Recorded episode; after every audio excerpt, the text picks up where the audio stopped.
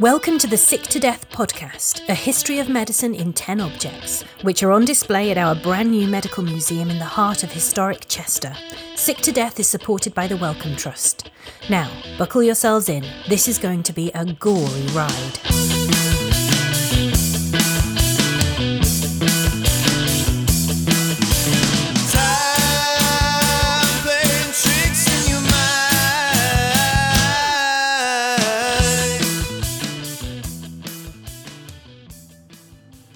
In this episode, we'll remain in the nineteenth century for a little longer to explore the myriad innovations, discoveries, and theories that transform the world of medicine. It's an age where cocaine is used as a remedy to toothache, dentures are created from dead people's teeth, theories of eugenics entrenched inequality. Vaccinations for smallpox were rolled out on a national scale and made compulsory for children, women were finally able to qualify as doctors, and nursing was revolutionised. That's not even to mention germ theory and pain relief. Today we're narrowing our focus to the U K, but there's still an awful lot to cover. So let's find out what our Sick to Death object is. Dean Patton, head honcho at Sick to Death. We're delving into the nineteenth century medical revolution in this episode. What do you have for us today? We've got a electric shock therapy machine from the late nineteenth century. It's a little box. It's portable. You could buy one of these for your own home, should you wish, or any medical doctor could get one for their own surgery. And once you put it all together, there's a little wheel. You uh, turn the handle, turn the crank on the wheel. It turns a magnet around, and attached to that two wires, which you would place onto the two fingers of one of your patients, and you would give them an electric shock. Why? So this is in, in, in a time where new advances in engineering, the discovery of electricity and the harnessing of it, and it's a bit like one of those things like the internet when everyone thinks all of our problems could be solved by this one particular thing. So electricity was seen as the kind of panacea of, you know, all sorts of problems, an object which sums up an age of kind of discovery and, and, and invention. So a uh, bit of a strange one this week. One person to successfully utilise the power of electricity was the chemist and inventor Humphry Davy. He'd already discovered the potential anaesthetic qualities of nitrous oxide, more commonly known as laughing gas, in seventeen ninety-nine, and in the early nineteenth century he'd go on to use electricity to isolate many chemical elements. In an eighteen oh two lecture, Davy declared that, quote, "Science has bestowed upon man many powers which may be called creative, which have enabled him to change and modify the beings around him," end quote. The emphasis on he was typical for the time, and certainly, in a patriarchal society where women couldn't even obtain a university degree, many of the scientific advances were made by men. It would be remiss, however, not to recognise the important role women played in changing the landscape of medical care. I think sometimes people think that Florence Nightingale invented nursing, but that is not true, unfortunately. That's Doctor Deborah Brunton, medical historian and author of Health and Wellness in the nineteenth Century. People had been nursing each other for hundreds and thousands of years. You know, mothers looked after their children when they were sick. There were hospitals from the eighteenth century which had nurses. They were kind of more like domestic servants. They did the cleaning and they didn't really do much medical work. And in fact, Florence trained with a Protestant nursing order in Germany. That's where she learns how to be a nurse. What she does for nursing, though, is she really makes it a respectable career for middle-class women. And she sets out a pattern of training that becomes absolutely standard worldwide. It was made possible by her work in the Crimea. We all know Florence Nightingale as the lady with the lamp. She went out to the Crimean War in eighteen fifty-four after there had been a tremendous scandal about the poor quality of care provided to soldiers. And she arrives in the hospital in Scutari, and what she does basically is really get things reorganised. She doesn't do a lot of hands-on nursing. She's more like an administrator. But she gets a terrifically good press, and there's a fund set up in her name. So when she comes back after the war, she has this really large sum of money at her disposal. And she uses it to found a nursing school at St Thomas's Hospital. And she sets out a curriculum of how a nurse should be trained. And it's very much a role based around caring for people. It's not medical, it's about supporting the patient, making sure they're clean and well-fed and well looked after. And that's a really important part of how people got better before they had effective drugs. Nurses who had trained in her school take her methods on to other hospitals all around Britain, and in fact they go to America, to Australia, to India, and they take her ideas around the world. It must be said that there was sometimes opposition to Nightingale nursing. Doctors in particular weren't all that keen. They were a bit worried that hospital matrons might take over their wards and not allow them to do what they wanted to do. So she changes the character of nursing, and she makes it into really the profession that we still recognise today.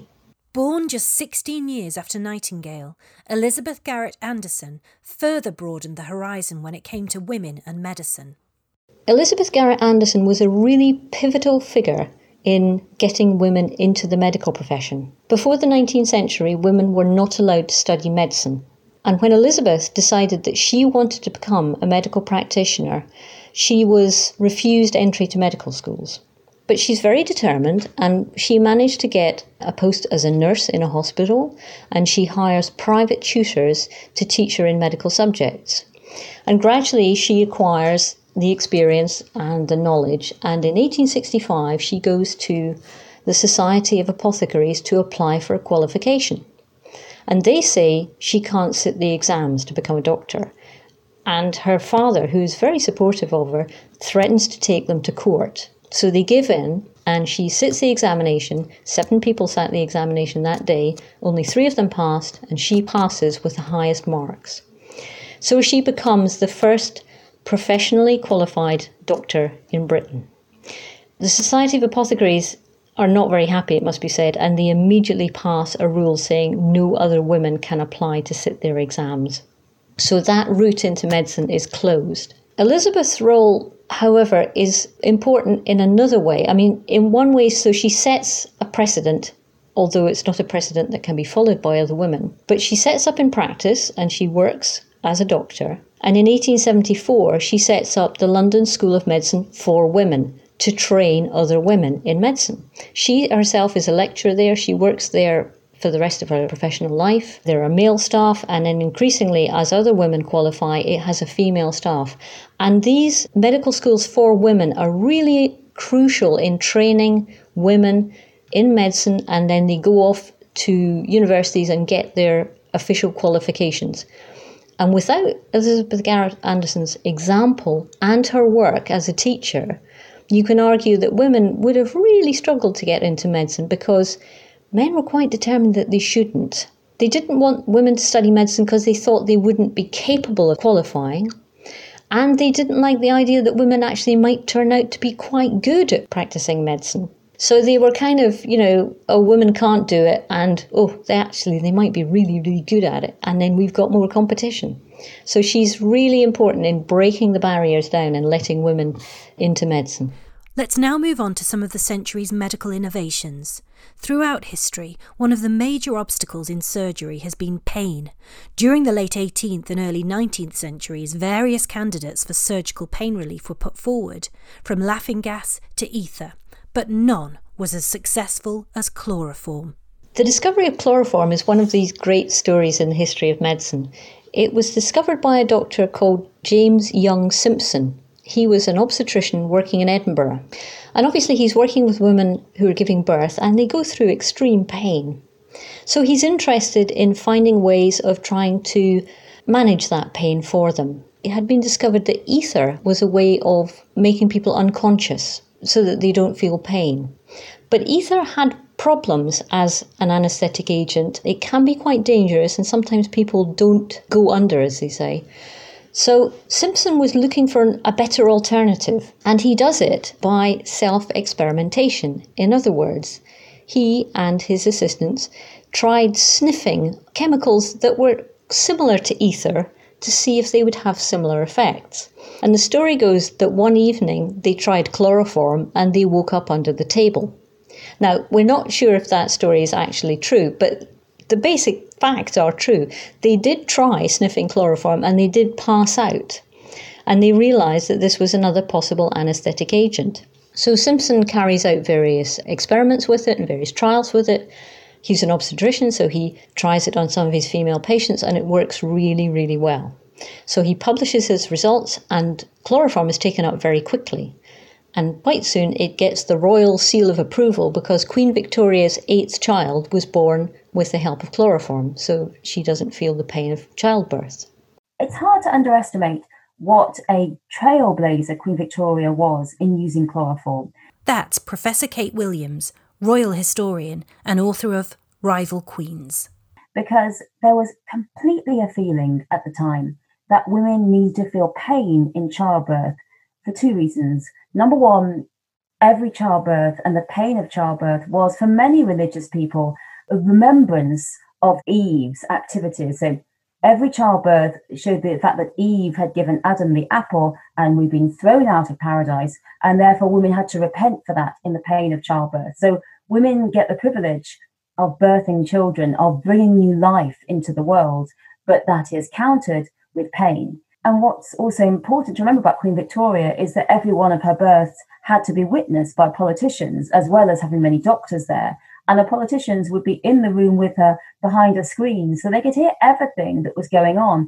And not only did she have to deal with them in her normal life, but also there would be a convention that she couldn't make all the noise that you do as a woman going through childbirth to try and bear the pain, all the screaming and shouting, that she couldn't do that because it would be seen as shocking to all these men who were never normally in the birthing room. Queen Victoria's use of chloroform was really absolutely vital in terms of normalising childbirth, which had pain relief, normalising the idea that childbirth should not be painful, that actually it didn't affect the healthy baby and it didn't affect the mother's bond with the baby if she had a pain-free birth. I mean, this is a massive progress because you know, this isn't a time when everyone knows what's going on with scans.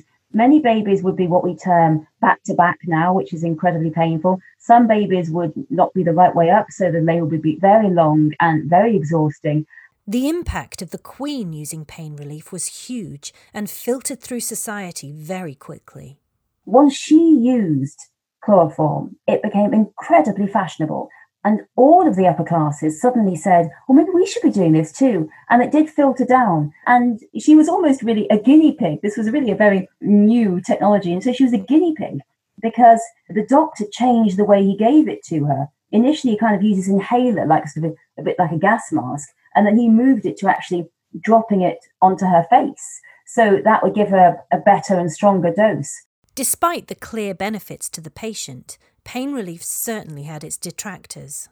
It wasn't just religious backlash against the Queen. There was also doctors themselves saying that women should not take pain relief. And there was even discussion about this in the Lancet, the, the very prestigious medical journal. I think obviously doctors were saying that they need to know how much pain a woman is in so they can tell how progressed labour is. They didn't have scans. But I think that the very fact was that the birth for the Queen was so successful. All three of these births were very successful. And after that, it carried on being successful for other women who took it in high society and slowly going down through society. And so the proof is in the pudding, I think. Women weren't the only ones to welcome the development. Childbirth was a risky business, especially if you were poor. There was more support among men than you'd think. I mean, let's remember that Doctor Johnson, when he said that marriage is the triumph of hope over experience, he was really talking about the fact that so often you'd marry a woman, she'd be wonderful, and then she'd die because of childbirth. Childbirth was such a dangerous thing for women to go through. So I think that there was really a great movement in Victorian society saying, but how can we make this safe? How can we make it happen that we can marry someone, she can have our children, and she won't die?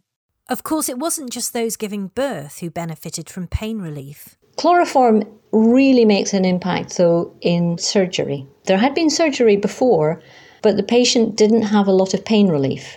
They were given alcohol to try and dull the pain, but you can imagine it must have been excruciatingly painful. And patients undergoing surgery had to be physically restrained. So the patient is lying on an operating table with four or five people holding them down while the surgeon is trying to operate. Or as a friend of mine once put it, the patient is trying to climb off the table. Well, these operating theaters, they were filled to the rafters with ticketed spectators. People actually bought tickets to see the life and death struggle play out before them on the center stage. That's Doctor Lindsay Fitzharris, medical historian and author of The Butchering Art. And of course, they carried with them the grime and dirt of everyday life. These places were not sterile, they were not sanitary. And the surgeons themselves rarely washed their hands or their instruments, and they carried with them this sort of cadaverous smell of rotting flesh, which they called good old hospital stink. So these places didn't just look different, they smelled different. And if you're talking about the early nineteenth century before eighteen forty-six, when ether is discovered, the patient was fully awake. So it certainly felt very different for the patient. It would have been a very terrifying experience. Detailed accounts of pre-anesthetic surgery from the patient's perspective are relatively rare. One such account comes from the novelist Frances Burney, who underwent a mastectomy in eighteen eleven. She wrote to her sister Esther, describing in vivid detail the experience. Warning to listeners, a graphic description follows. In defiance of a terror that surpasses all description, and the most torturing pain. Yet, when the dreadful steel was plunged into the breast, cutting through veins, arteries, flesh, nerves, I needed no injunctions not to restrain my cries. I began a scream that lasted unintermittingly during the whole time of the incision, and I almost marvel that it rings not in my ears still. So excruciating was the agony. When the wound was made and the instrument was withdrawn, the pain seemed undiminished, for the air that suddenly rushed into those delicate parts felt like a mass of minute but sharp and forked poignards that were tearing the edges of the wound. But when again I felt the instrument, describing a curve, cutting against the grain, if I may so say, while the flesh resisted in a manner so forcibly as to oppose and tire the hand of the operator, who was forced to change from the right to the left, then indeed, I thought, I must have expired. Presently the terrible cutting was renewed, and worse than ever, to separate the bottom, the foundation of this dreadful gland from the parts to which it adhered. Oh, heaven! I then felt the knife rattling against the breastbone, scraping it. This performed while I yet remained in utterly speechless torture. My dearest Esther, not for days, not for weeks, but for months I could not speak of this terrible business without nearly again going through it. I could not think of it without impunity. I was sick. I was disordered by a single question. Even now, nine months after it is over, I have a headache from going on with the account, and this miserable account, which I began three months ago at least, I dare not revise nor read. The recollection is still so painful.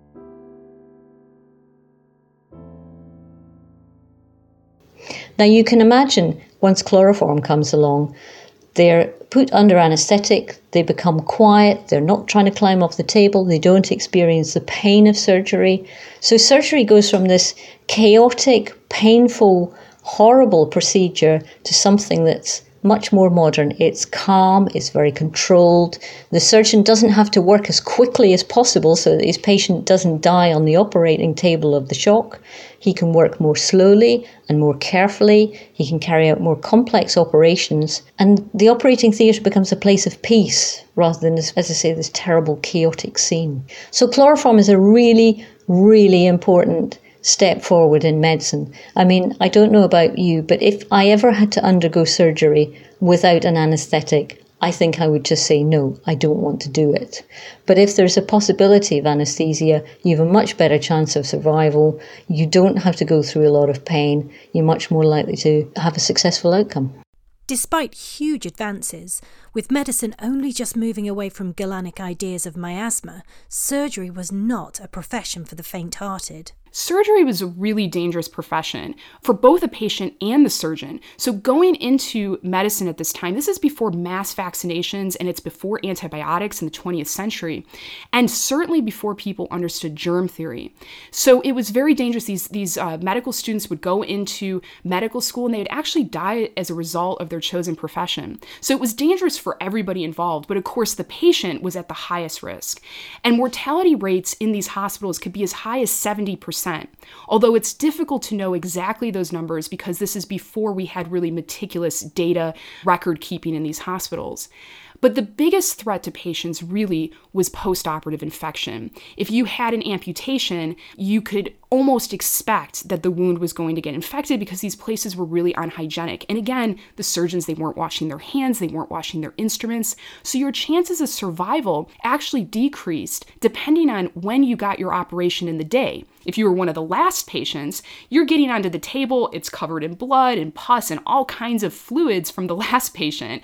And so your chances of getting some kind of cross-contamination went through the roof.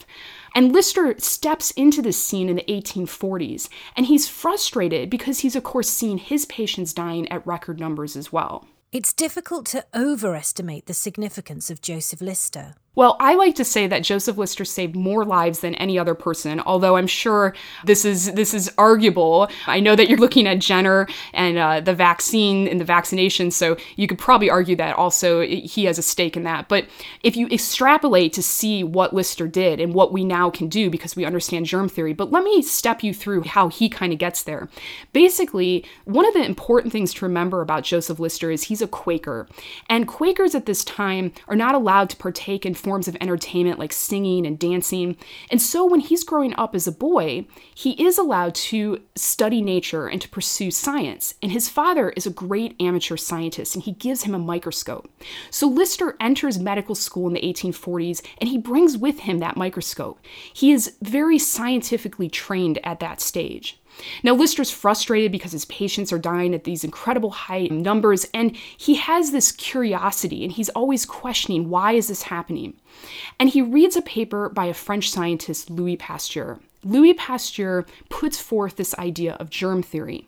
Now, Louis Pasteur is trying to figure out why wine is spoiling. This is very important to the French, by the way. He needs to understand why the wine is spoiling. And what he notices is when, if anybody who's listening to this have ever smelled spoiled wine, you'll know that it smells quite sour. And he reckons that it's germs or bacteria that he's seen under his microscope that's getting into these wine vats and it's spoiling the wine.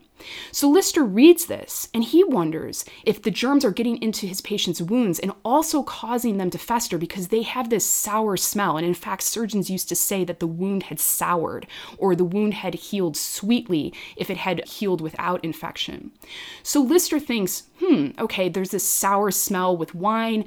Pasteur is telling me that it's germs or bacteria that's causing that souring. Perhaps that's what's happening to my patients. And so what he does is he takes an antiseptic, carbolic acid, and for various reasons, he comes up with carbolic acid. He starts treating his patients with this, and he finds that it is killing the germs, and his patients are healing. Now, when he comes out with his theories, he, he starts to advocate for germ theory. He develops a system of antisepsis. There's a lot of pushback. And people ask me all the time, why? Why would anybody not believe in germ theory? But you have to remember that this was a time when people didn't understand germs. So you're born into a system, into a paradigm where germs exist. So you accept it. But Lister's this young surgeon, and he's going around and he's telling these older surgeons, the establishment, that essentially there's these invisible little creatures and they're killing their patients. And this is very hard for them to accept, because the microscope isn't really used in medicine at this time. The microscope has been around for hundreds of years, but doctors don't really use it in medicine because they don't think that anything that the microscope can tell them would actually change the way that they would treat their patients. So Lister's coming around, he's saying that there is these invisible creatures. This sounds insane. I mean, when you think about it, it does sound insane. And the other part of that is that he's telling these surgeons that they were inadvertently killing their patients all along. And there are a lot of almost comical stories about these surgeons and their mishaps in the operating theaters, and we can laugh about it today. But the truth is that they were in the business of saving lives, and it would have been frustrating to see your patient die time and again. And I think that was a hard pill for them to swallow. So what Lister does is he realizes he can't change the establishment. but he can change the hearts and minds of his students. And so he begins to teach his antiseptic system to the younger generation. He teaches them about germ theory, and they go out into the world and they become known as the Listerians, and they spread the word about germs. And that is how the revolution happens. Meanwhile, towards the end of the century, the understanding of the human body was taking a darker turn with the emergence of new branches of pseudoscience that would also have long-lasting consequences. Especially in the late eighteenth, early nineteenth century, you see many theories categorising the natural world, and people start to apply that to humans as well. That's Doctor Anton Howes, historian of invention and author of Arts and Minds. They start to think, well, maybe there are patterns in the way that we function, the way that we look, that we observe in animals, all sorts of physical differences that have a bearing on their activities. Perhaps this is also having a bearing on humans. And I suppose that people quickly start working out that, given we've been measuring so many different things and coming up with all this data and noticing these new patterns, let's start doing this for human skulls. Let's look at the the size, for example, of people's heads. And they, they start to assume that perhaps there is a very a solid pattern here that, you know, if we were to measure people's heads, we'd be able to work out, you know, what kind of tendencies do they have? Are they going to be smart people? Are they going to be potentially criminal people? And I guess they just see this potential, having used measurements so successfully in other realms to notice patterns and discover scientific laws. I guess there's this hope that they can apply this to humans in a way that'll allow them to improve institutions, right? Is I guess the hope is that it'll be a bit like Minority Report, that, you know, if you if you know the kinds of people who commit crimes, you can just kind of prevent them from committing those crimes if, if there are these visible signs that they might, you know, I don't know, some low forehead or something. And so you do see all of these different techniques that people start using to measure. You know, there's a lot of invention that goes into trying to measure the bumps and the different parts of the skull to try and work out which bits, in terms of this kind of mass data collection, might be more important for different traits relative to others. So it becomes a kind of area of excitement, I think, and, and, and very influential, right? Arthur Conan Doyle, you know, has Sherlock Holmes using phrenology to solve certain cases. You have other scientists uh, or natural philosophers who get very interested in it. Some of them go off it in the, in the nineteenth century, some of them stick with it. Although the idea of measuring someone's personality through their head and face shape might sound like an archaic medical curio to us now, we cannot ignore the link phrenology and other examples of social Darwinism have to wider themes of scientific racism, ableism and classism. I imagine at the time it must have been an area of great excitement. Little did they realise how much kind of cruelty it would engender later on. The eugenics movement was a socio-political movement that was informed by science.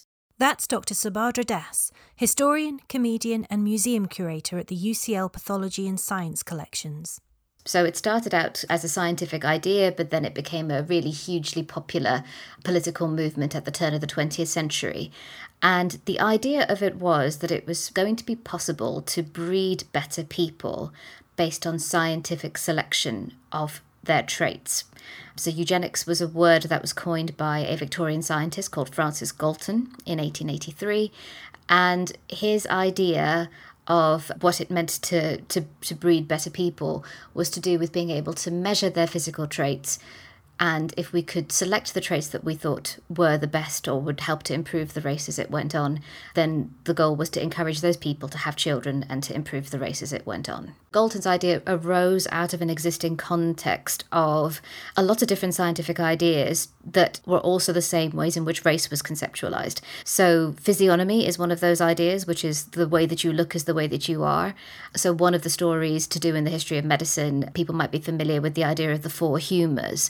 So if someone had a lot of blood in their system or a lot of yellow bile or black bile or phlegm, those were the old kind of medical ways of treating people. And that developed into the science of physiognomy, which went on to say that you could relate behavioural traits like someone's intelligence or their character to physical traits like their physical appearance. And that was the way in which race was conceptualised. existing race science in Galton's time was to do with the idea that some people even thought that, that some types of humans might be different species.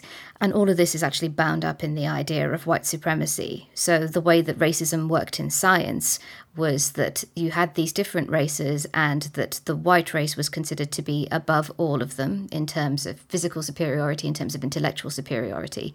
We know now that this is an incorrect idea, but really the foundations of white supremacy was based on this kind of scientific racism, and eugenics was one of the aspects of it, because the idea was that if you could breed out sort of the weaker or those who were perceived to be the less desirable elements of society, then that was going to be what was going to improve the race. But you had to have a very clear idea of who you meant when you said the weaker elements. And that historically tended to involve people who were not white. It tended to involve people who are disabled or people with learning disabilities. And so that is why eugenics is a really difficult, it's an important thing to talk about, but it can be a very difficult thing to talk about because of these legacies of racism and ableism. So the trick of all of these kinds of ideas that become so insidious and they start to infiltrate our mindset almost to the point where we don't even realise that they're there anymore is it's it's not really a eureka moment. It's kind of a, a gentle and a slow growing of an idea that's kind of filtering in from different places. So this is what Galton's real genius was, was that he wasn't just writing in scientific journals and giving talks at the Royal Society. He was writing in public, you know, in the public press. So he was writing in magazines and things like the Fortnightly Review with all of these different ideas.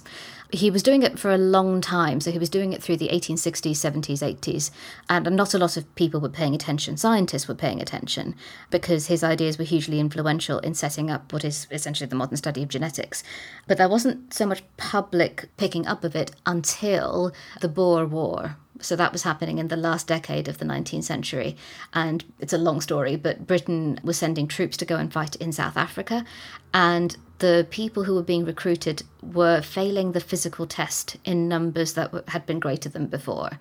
So that was one thing that was kind of in the public imagination. It's like, oh, the physical fitness of the troops is not what it should be.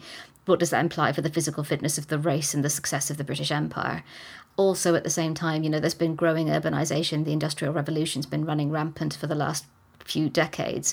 And so there's a growing, what's perceived of as an underclass of unintelligent, criminal, urban poor. So the tipping point kind of comes towards the end of the nineteenth century when all of these ideas coalesce. Once the scientific idea of the British race is established, that's when people start to become concerned about the quality of it. And they think, oh, well, now is the time to actually intervene in ways in which we can we need to start to improve the race. The consequences of the eugenics movement have a long tail. Well, the legacies are enormous because eugenics really is a, a subject or an idea or a way of thinking that never really went away.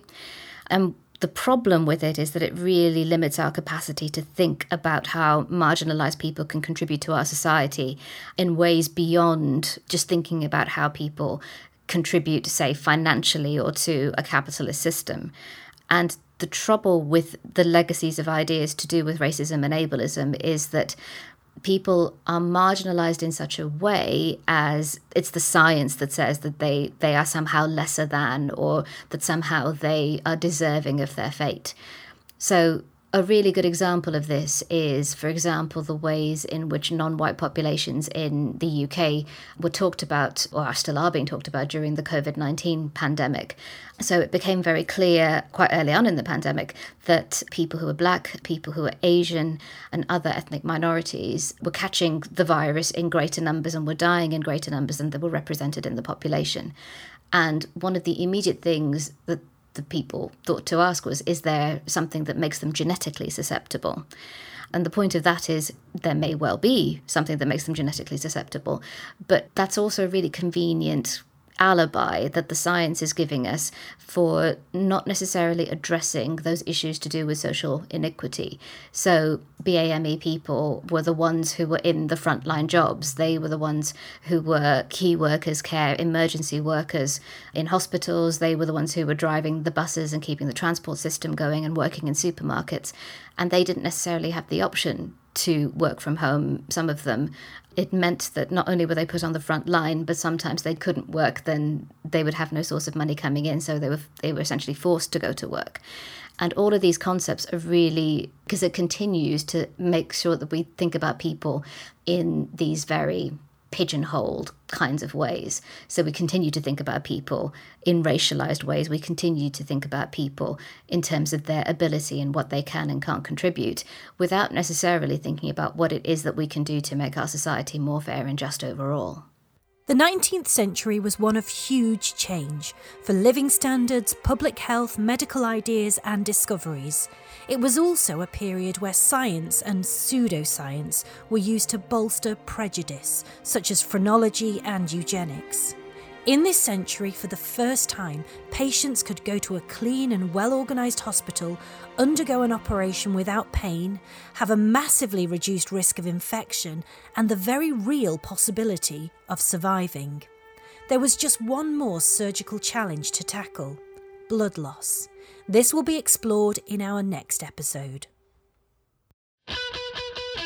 With thanks to today's guests, Doctor Deborah Brunton, Professor Kate Williams, Doctor Lindsay Fitzharris, Doctor Anton Howes, and Doctor Subhadra Das. This series was written, narrated and produced by myself, Rebecca Radiel. It was edited and produced by Peter Curry, and it was brought to you by Sick to Death. For Medicine Through Time G C S E students, revision notes and sources are available via our website, w w w dot sick to death dot org.